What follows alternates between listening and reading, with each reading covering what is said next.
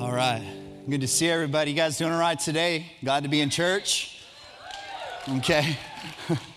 all right. I'm going to try that again just so, uh, just so you can hear the question. You guys excited to be in the house of God with the body of Christ this morning? Come on now. Woo!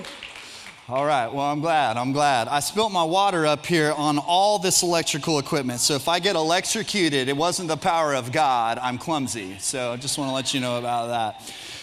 Well, I'm glad you guys are here. As Ricky mentioned, uh, you guys thankful for our student ministries, the leadership we have around our student ministries. I'm so thankful for those guys. Ricky and Haley do an awesome job. They've got a great team. We're going to be talking about life groups, small groups, life groups, and uh, some of y'all are like, what in the world is that? Well, I want to tell you about it. Um, for the last couple of weeks, we've been talking about finding your place. Uh, more specifically, we've been talking about finding yourself or finding your place at the table, using that as an analogy of all of us finding our place at the table of God, where we're sitting with Him, where we've found our spot in His presence. We found our sweet spot of where we serve Him, where we live out the life that He's called us to do. Well, life groups, our serve groups and life groups, are one of the most practical and important ways that you, as a person who would be considering to be a part of this body of believers, can find your place, can find your place at the table of what God has for you in, his, in your life. In our Connect classes, if you haven't gone through those, I'd encourage you that. We're, we're going to be starting those back up again next week. And one of the things we talk about in our Connect classes are the basic principles of discipleship. Like, what does it look like? Because here's the thing when you become a Christ follower, the journey starts there. And, and for the rest of your life, what you are, are being molded and shaped into, or this is God's will for you, is that you become one of his disciples. That's, that's the process that all of us want to find ourselves in. How do I become a disciple? The root word of disciple is the word discipline. A lot of us, we don't like that word. And, uh, and a lot of us, all the cheating we've already done on all our New Year's resolutions is because we didn't have that word around one of those resolutions. But it means that as a disciple, you've got to develop these routines, these things that you're committed to, that your heart is sold out on, that you do day in and day out, week in and week out, year in and year out, as you are shaped and transformed into the likeness of Christ. And so we talk about these basic principles of discipleship. And there are things like prayer, okay, just talking to God, conversation with God. Are things like reading His Word and understanding His Word and how it applies to you on a personal level. There are things like worship, things like relationships. All of those things take an amount of dedication, discipline, effort, and commitment on your life and in your life in order for you to become a fully devoted follower of Christ. I believe that the spiritual discipline of us living together in meaningful relationships is just as important as any other of the spiritual disciplines that we could participate in, including reading the word, including prayer, including worship. That the discipline of togetherness, if you will, is just as important as any of those other basic principles of discipleship. Bible scholars will tell you that anytime a word is first mentioned in the Bible, that you should take note of that. Understand the context of it. Understand why it's being said at that point. Anytime a word is first used, to look at it. Well, the very first time that the word alone is used in the word of God, this is what it says in Genesis 2:18. It is not good for man to be alone. And every wife in the house should say amen to that because we're hopeless. But it's not just talking about spouses. This is not just talking about your marriage, and this is not just talking about your family. This is talking about the body of Christ. Every part working together. So before prayer was mentioned, before the Word of God was mentioned, before worship was mentioned, God said it's not good for us to be alone. But I've had conversations with people, it's like, man, I come to church and I read the Bible and I've got God and I'm good. That's really all I need. Okay, well, I want you to consider something. Adam is walking with God in the garden. Adam is walking with the creator of the universe around in the garden, naming animals and whatnot. Hippopotamus. I'm sure God was like, okay, okay. But obviously, Adam hit his creative lid because he finished with things like blackbird. I think right around that time was when God said, It is not good for this dude to be alone. Like he.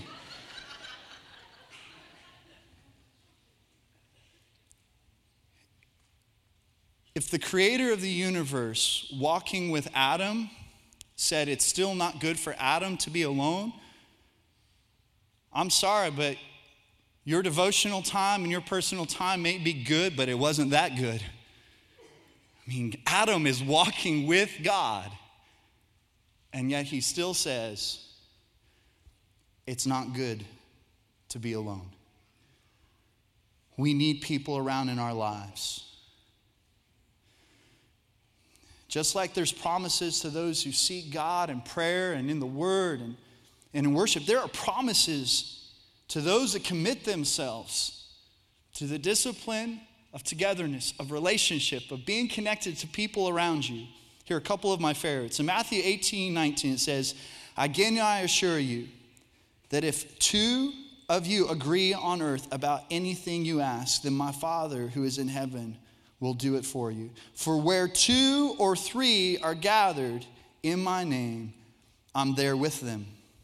James 5:16 Make this your common practice like this should be something that's happening all, all the time, day in and day out. Make this your common practice. Confess your sins to each other. Pray for each other so that you can live together whole and healed. The prayer of a person living right with God is something powerful to be reckoned with. Throughout the word, there's promises through relationship of his presence, of his purpose, of his power of answered prayer, of healing that manifests itself through relationships with people committing to being together. There's biblical examples too, if you're not convinced yet. These major leaders, men and women of God, that did not live life alone, they had people around them. Moses was named one of the greatest leaders that ever lived. And he had a friend named Jethro that came alongside him and said, Don't try to lead alone. Let's get some people around you that can help you live life. David was called a man after God's own heart, like we already talked about. A man after God's own heart. Man, you don't get much higher of a compliment than that to be after God's heart. But here's the thing David didn't live life alone. David had his mighty men. He had guys like Benaiah that stood back to back with him in a barley field and fought off the enemy. David had people around him. Let's go New Testament. Jesus, the Son of God, had disciples. More specifically, he had three close friends that were around him, that lived life with him Jesus. Paul had Timothy and other people that helped him plant churches that still are impacting the world today. But here's the thing if those men would not have had the spiritual discipline of relationships and togetherness in their life, I think history would have looked differently. I don't think we would have seen things play out the same way that we did. They needed people around them to encourage them. But here's the deal even though you're sitting there like, okay, yeah, that makes sense, you can understand what I'm saying. And you may even feel like, yeah, I need to do that. The problem is, so often we live in a society that says we're just too busy to do anything about it. We're just too busy. We live a life of crowded isolation because our schedules and our to do list and our families and all the activities and all those things, we wind up living lost in a digital world of text messages and social media without any real relational connection. We are the most connected generation that has ever lived on the planet, but we are the most isolated spiritually and emotionally of any generation that's ever lived because we are not together with people. We aren't building genuine relationships. A study discovered that an average person checks their phone 85 times a day. Five hours or more of the day surfing the web or on social media or on different apps. A third of your day, essentially every day, living completely in a virtual world, not connected in a relational world with people.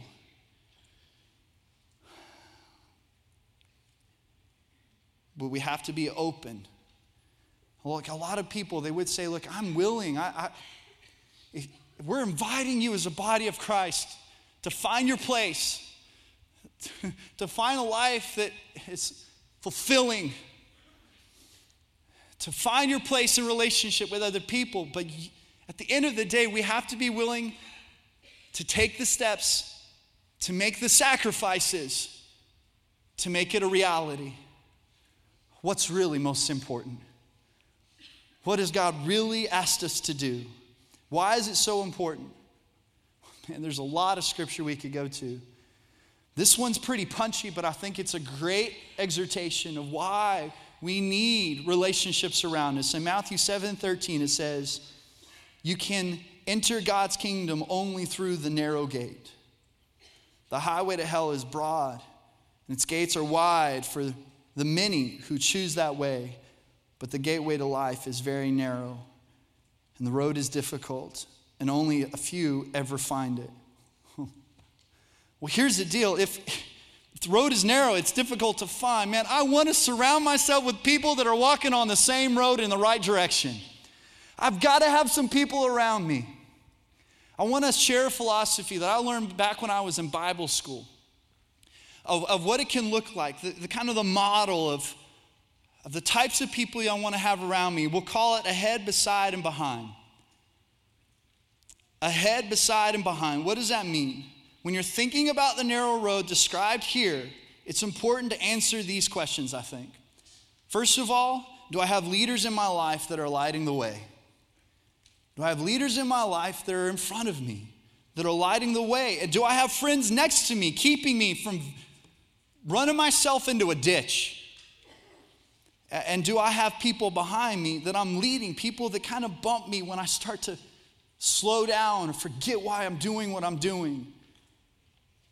People that encourage me that I need to stay on the right road because they're following me and I want them to stay on the right road too. Do we have these people around our lives? So I think it's important. I want to challenge you. Answer these questions. Do you have leaders ahead of you? Do you have leaders ahead of you? Look, the, the Word of God is full of reminders that we need leaders around us to guide us, to help us make wise decisions, to cover us, to protect us, so we don't get off track. I'm so thankful for the leaders and the pastors that God has surrounded us here with as a body of believers. I want to introduce them real quick. I'll, first of all, the Smiths, Judd and Deb Smith. If You guys stand up. These are our life group pastors, guys. I'm so thankful for them, for their example, the way they live life. Also, if, if you're a coach in the room, our coaches, if you guys could stand up as well, any of the coaches in the room, these are people that are leading the leaders of these life groups. So thankful for our coaches. Thank you, guys. God has given us some incredible leaders around us. Now, one point or another, you want to be in a place where you have someone that can help you just make wise decisions. I don't know about you, but I don't always know what to do. I don't always know what to do. And I need to call somebody and ask somebody on any one of a bunch of different subjects like, hey, what would you do in this situation with this case. Leaders provide wisdom and direction. You're gonna have some big decisions in your life, bigger than should we put pineapple on the pizza or no? The answer is no.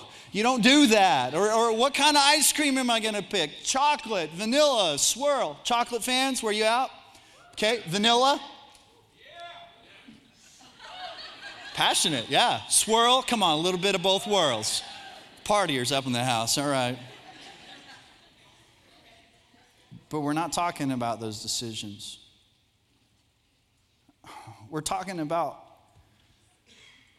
talking about the times when you're you're looking at a big decision in life that has to do with a relationship or your work or something financial or something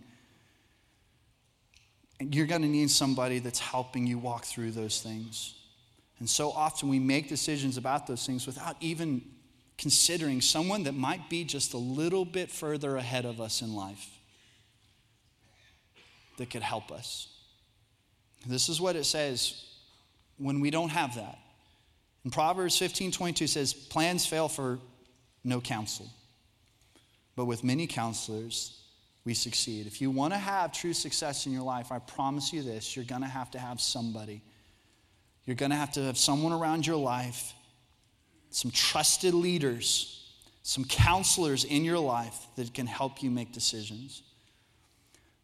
Over the years in ministry, especially working around college ministry, we would have these young men and women that would just find themselves in a constant place of drama and emotional turmoil because they could not pick the right person to date. They're just always in and out of relationships. And so we counsel them just like, how many of you guys have that friend that maybe they're in the dating scene and you wish to God that they would have just asked you before they started dating the next person they dated? You're just like, well, if they would have asked me, I would have told them this was not going to work out. We've gotten that way so many different times. Like we get to a place where just like, I'll tell you what, you do not have the ability to make decisions about this anymore on your own. You want to date someone else? You come ask Cody and I. We'll tell you if they're the right person to date or not. Now I'm joking, but I'm not because there's been a couple of them that made the decision. It's like, okay. We're like, really? You're going to do that? They're just that desperate. Like, I'm tired of being heartbroken. And I will say that the couple of people that have done that, where they just said, hey, I, am thinking about this person, I don't know, I might get in a relationship with them, what do you think? And there's been some awkward conversations like, what are you thinking? Don't even, like, you stay away from them, don't go near them, this is not gonna work out good for you at all. But then eventually, when they came to us, we said, you know, we have a peace about that. Like, it seems like that could be a God thing. And some of those people are married today.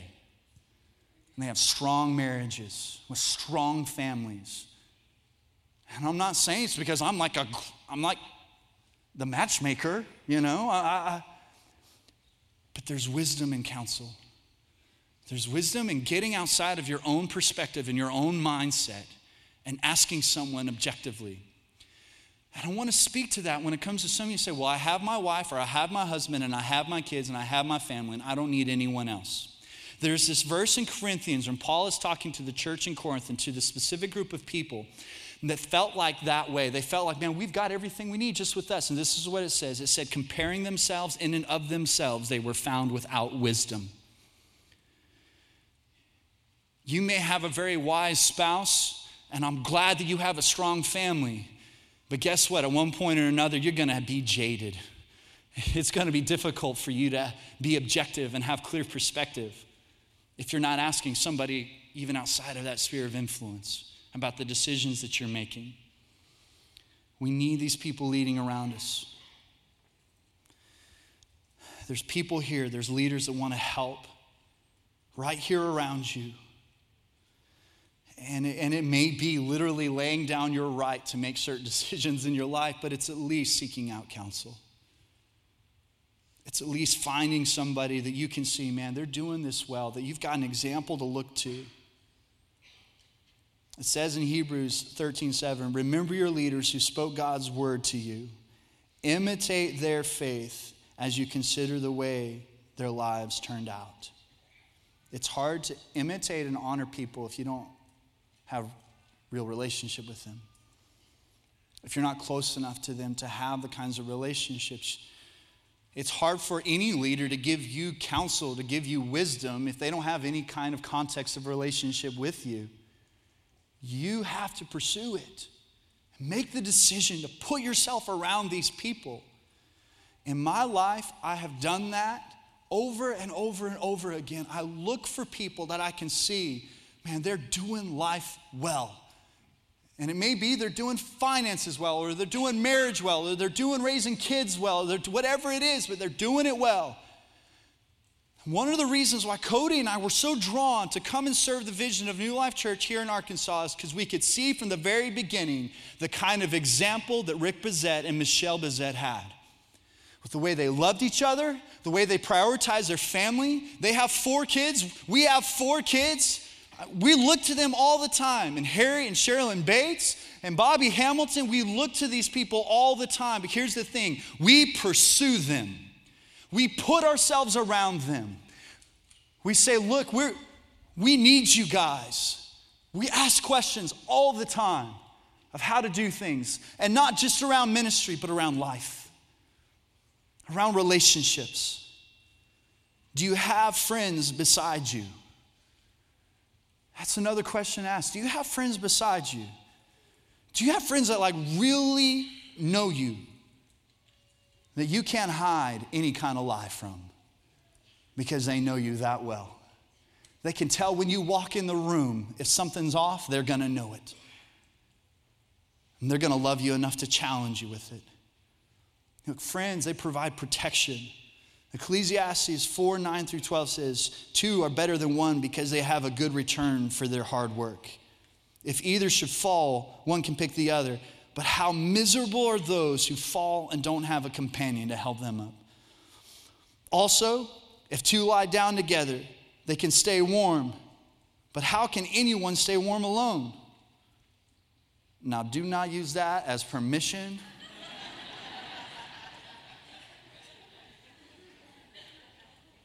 Listen, there is a right way to do relationships with the opposite sex. It is in the covenant of marriage and nowhere else.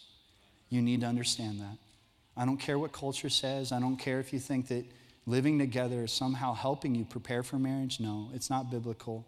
You're establishing unhealthy spiritual, mental, emotional bonds, physical bonds that you don't want. I'd encourage you. If you're in that place, just get it right with God.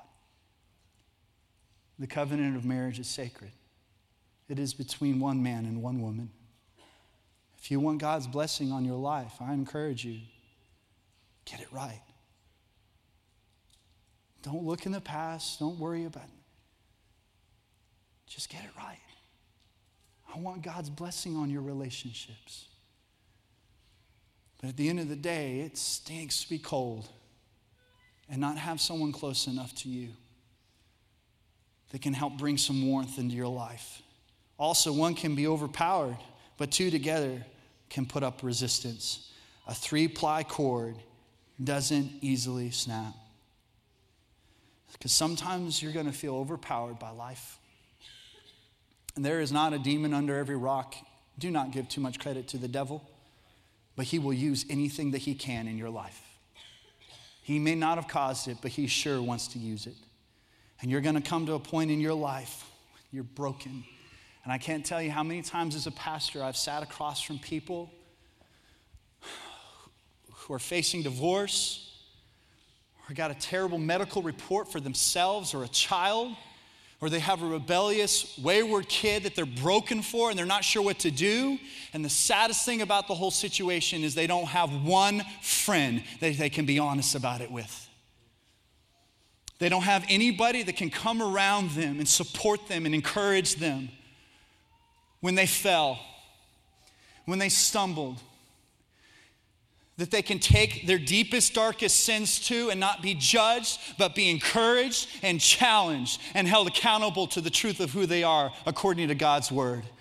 We have to have friends like that. Look, all of nature has figured this out. Fish have schools, elk have herds, Geese have gaggles. At one point or another, you're going to need some people around you. When you're vulnerable, when you're under attack, there's this great video, I think, that demonstrates this so well. This water buffalo being attacked. Let's watch what happens. The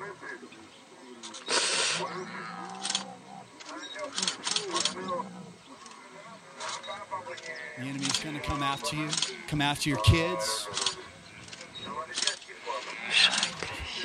And you're going to be outnumbered.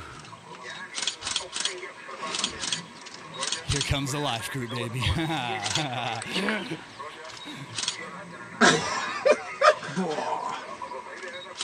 yeah. Okay. Fighting. Unbelievable.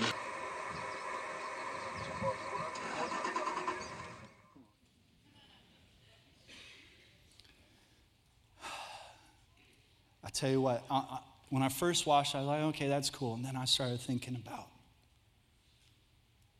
people. And I started thinking about when the, their kid was in the car wreck, or they found out they had cancer. And you could see the attack of the enemy coming at them. And then their life group, their serve group, showed up and ran the enemy into the ground and said, Hands off. These are our friends. We need those kinds of encouragements. We need those kinds of friends. There's been so many times in my life when I've had friends around me in those desperate times. One time, Cody and I made this stupid decision to remodel a house. If you're ever considering it, I just encourage you not to because, oh, and I was going to do the work myself. Dumb.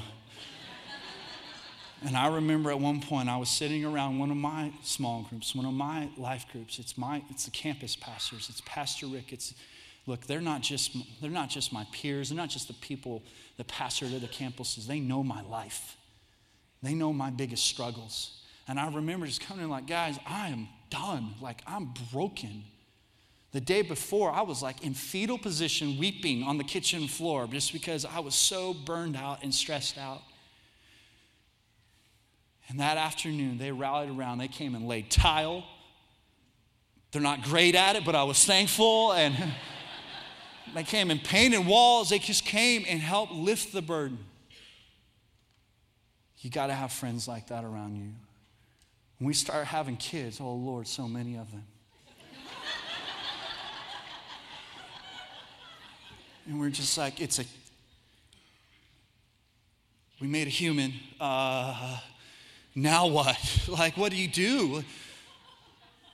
And people showed up, help and food and advice. And, and Cody was diagnosed with skin cancer. And people rallied around us at the hospital and just made sure we were taken care of, made sure we and stood in the gap in prayer until she was healed.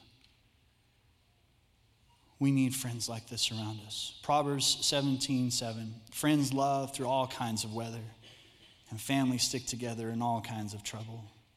These are the types of people we don't have to tell them what the weather is like in our life because they're holding the umbrella with us. They're just, yeah, I, I know what's going on. I get it. Sometimes you're going to need people around your life that are just that pure because I know some of you, when you meet with pastors, you alter your stories. Like the knockdown, drag out, cuss out fight that you had with your spouse now becomes a discussion. My wife and I were having a discussion. I'm like, right, cussing, hitting, punching, biting, hair pulling. What else? You're going to have to have people around you, and you're just like, I'm about to kill her. Talk me off the ledge. that you can just be real with. F- friends provide fun. There's people you can enjoy. There's times when something cool happens in your life, but it's only cool because there was somebody there to see it with you. You know, like that one time you hit that amazing shot at the 35 and older basketball club that made you convinced that you could somehow still make the NBA? When things like that happen, it's only cool because there was somebody there to see it. Some of my favorite stories, and Pastor Harry tells a story of this one time. He hit a hole in one, but he was by himself. Interesting thing is, Pastor Rick has a similar story. Interesting how these guys keep hitting these shots when no one's around. But anyway, we'll continue. And for the sake of the story, he hit a hole in one. Okay. But he, as he tells his story, he hit it, he's turned around like, ah, there's no one here to give a high five to. Man, I tell you what, I'm never going to play golf alone. because doggone it, I'm going to hit a hole in one and somebody's going to see it. And if I won't play golf with you, it's because I question your integrity. I want people to believe that I did it. Like, when you tell them, like, oh, well, if he says, it must have happened. You got to have people around you. Also, am I leading people behind me? Another important question Am I leading people behind me? When you're walking that narrow path, it can be easy to get tired, to lose motivation. You have a tendency to start falling away from the pack. One of the things that has saved me so many times is looking over my shoulder and remembering, oh, I, I can't give up. I can't quit. Because they're following me. I need to keep setting that example. I need to keep holding the line of integrity. It's having people around you that you're leading. When you have kids, man, this is prevalent. You realize the importance of leadership, the example that you set. Because how many of you know your kids are going to mimic you? Your kids, like, you know, when I'm driving down the road and I'm waving at one of you, you don't see me, and your kid flips me off from the back seat, I'm like, well, who they learn that from? Not saying that happened specifically. I'll point them out right now if you'd like. But kids mimic you. Our kids mimic us. Grayson was trying to mimic Cody one time. This is how it turned out. This is how you put on liquid eyeliner. There are two major mistakes in this picture the eyeliner and that shirt. That are two major mistakes. And I don't know who she's mimicking by wearing that shirt, but it must be one of you people because we don't allow that trash in our house. But since we got the makeup on it, we got to throw it away, so it fixed the whole situation. We wound up being all right. A few days ago, this is a new problem. Our son Corbin, man, he's such a sensitive kid. Like, but he went to, he, he said, Mommy, come here. I want to give you a hug and kiss. And I was like, oh, you know, it's so awesome. But as she leans in to kiss him, he puts her hands out to hold her face, closes his eyes, and opens his mouth.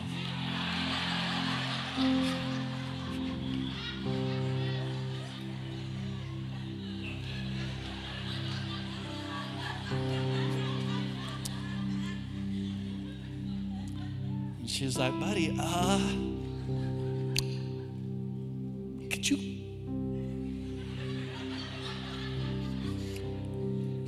close your mouth? He said, Mommy, I just want to kiss you like daddy kisses you. I was like, yeah, boy.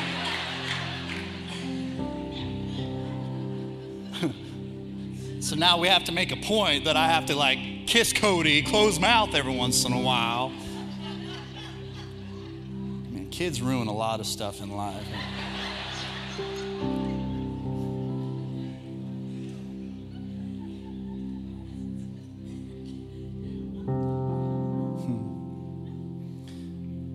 Encourage you with something that has been lost in modern church. God has called you to lead. Every one of you. God has called you to lead. Not just pastors, not just life group leaders. You, God has called you to lead. It is a part of the progression of you becoming a fully devoted follower of Christ is to lead. It's to influence someone around you. And I just want to I want I want to help lower your heart rate right now. Because this is the truth about leading. You only have to be one step ahead of the person you're leading. You don't have to have it all figured out. You don't have to be some great theologian. You don't you don't even have to be perfect. All you have to do is be willing and teachable. I want you to think about the disciples. Jesus is literally like calling these guys off of boats into the pastoral ship. Like, yeah, you're doing nets and all, I don't even know, but now you're going to come and work with people. Some of them, he was literally calling, calling them out of a place of sin, tax collectors. He's calling Matthew right out of a place of sin and into a place of building the kingdom of God. I'm not saying we're going to let people that are in sin lead, but when you've repented and you stepped away from that, we're going to get to a place where you can be one step ahead of the next sinner that needs the example. Do is be willing. Jesus called this ragtag group of guys that became the greatest leaders for the gospel that the world has ever seen. You don't have to have it completely figured out. But you can know this when you lead people, the people that are following you, they provide calling, they provide a blessing too. It's right there in the Great Commission in Matthew 28 16 says, Jesus, undeterred, went right ahead and gave his charge. God authorized and commanded me to commission you. Go out and train everyone you meet. Lead everyone you meet, far and near, in this way of life, marking them by baptism in the threefold name Father, Son, and Spirit. Then instruct them in the practice of all that I have commanded you. If you'll do that, I will be with you as you do this, day after day after day right up to the end of the age. When you're leading people, when you understand that part of what you do is not just becoming a disciple, but it's making disciples. When you live that way, there's a promise that Jesus is going to be with you. He's going to help you. He's going to walk with you through that process.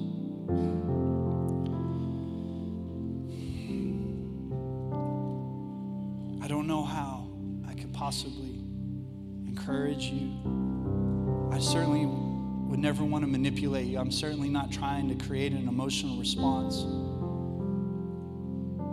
But I am telling you this this is an act of obedience. This is an act of relationship and intimacy with your Heavenly Father. Relationships are the greatest manifestation of God's power in our life. The progression is someone leads you, you have people that walk with you, and then you find someone to lead. It is in that that you find life, fullness of life. It's a good place to be. And I believe that it's God's plan and will for our church. We are going to grow bigger because souls matter. And we're going to get every lost person we possibly can. But that is only half of the commission. The second part is disciple them. We have got to be a full commission church. I will do my part, but I need you to do yours. Every person in our church needs these kinds of relationships. I don't care who you are, you need these kinds of relationships. Pray and let the Holy Spirit lead you what it means for you. Will you do that for me? If you believe that, let's give the Lord a hand. If you're thankful for the body of Christ, relationship, there's a call in your life. Let's close your eyes. I want to pray for you this morning. Most important relationship you can have starts with you and Jesus.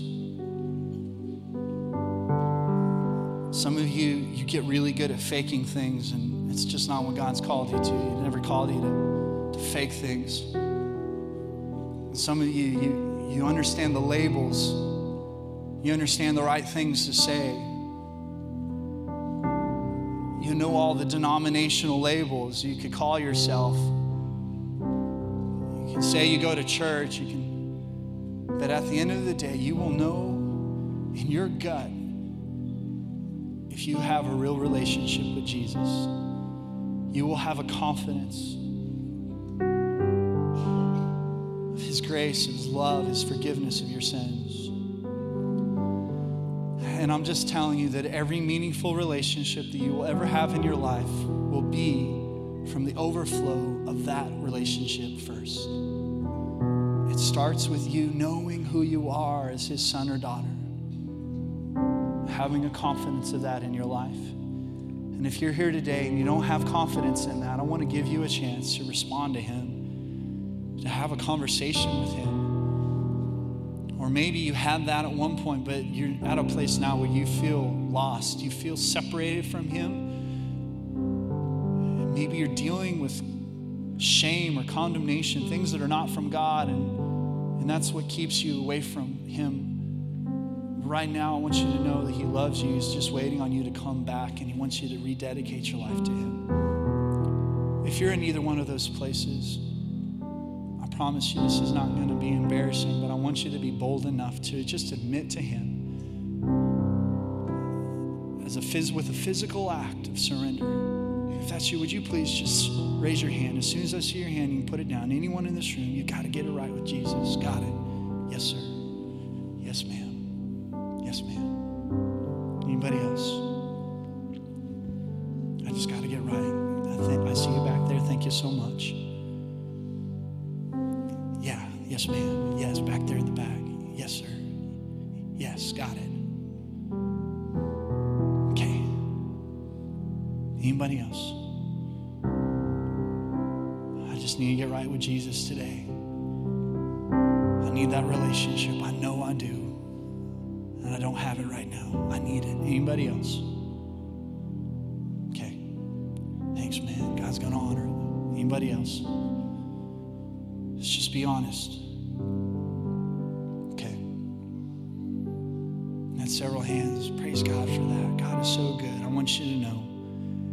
Raise your hand, maybe you couldn't. I don't know why, but I, I, I can understand some of the reasons. God wants your heart. He's here to meet with you. So I just want everybody to repeat this prayer just because we have might be somebody around you needs to say this prayer, maybe for the first time. Everybody repeat this prayer. Say, Heavenly Father, thank you for sending your son Jesus to die for me, for my sin. I ask for your forgiveness. Change me. I repent, Father. I don't want to live for myself. I don't want to live for the world. I want to live according to your will. Lead me by your Holy Spirit. Help me with your word. Connect me in relationship. I want to live for you for the rest of my life. Give me a new life right now in you. Father God, I thank you for every person just prayed that prayer. And for all of us, Father God, let us not become weary in well doing. As we seek you in your word, as we seek you in conversation through prayers, as we worship you, God, let us not give up on togetherness, on relationships, and being connected to the body of Christ. We know it's in that place that we find true fulfillment in you. It's also in that place that others can experience fulfillment as we're obedient to you in those relationships. For your name, for your glory, and for your kingdom. In Jesus' name, amen. Amen. Come on, let's give God a hand today if you're thankful for his word.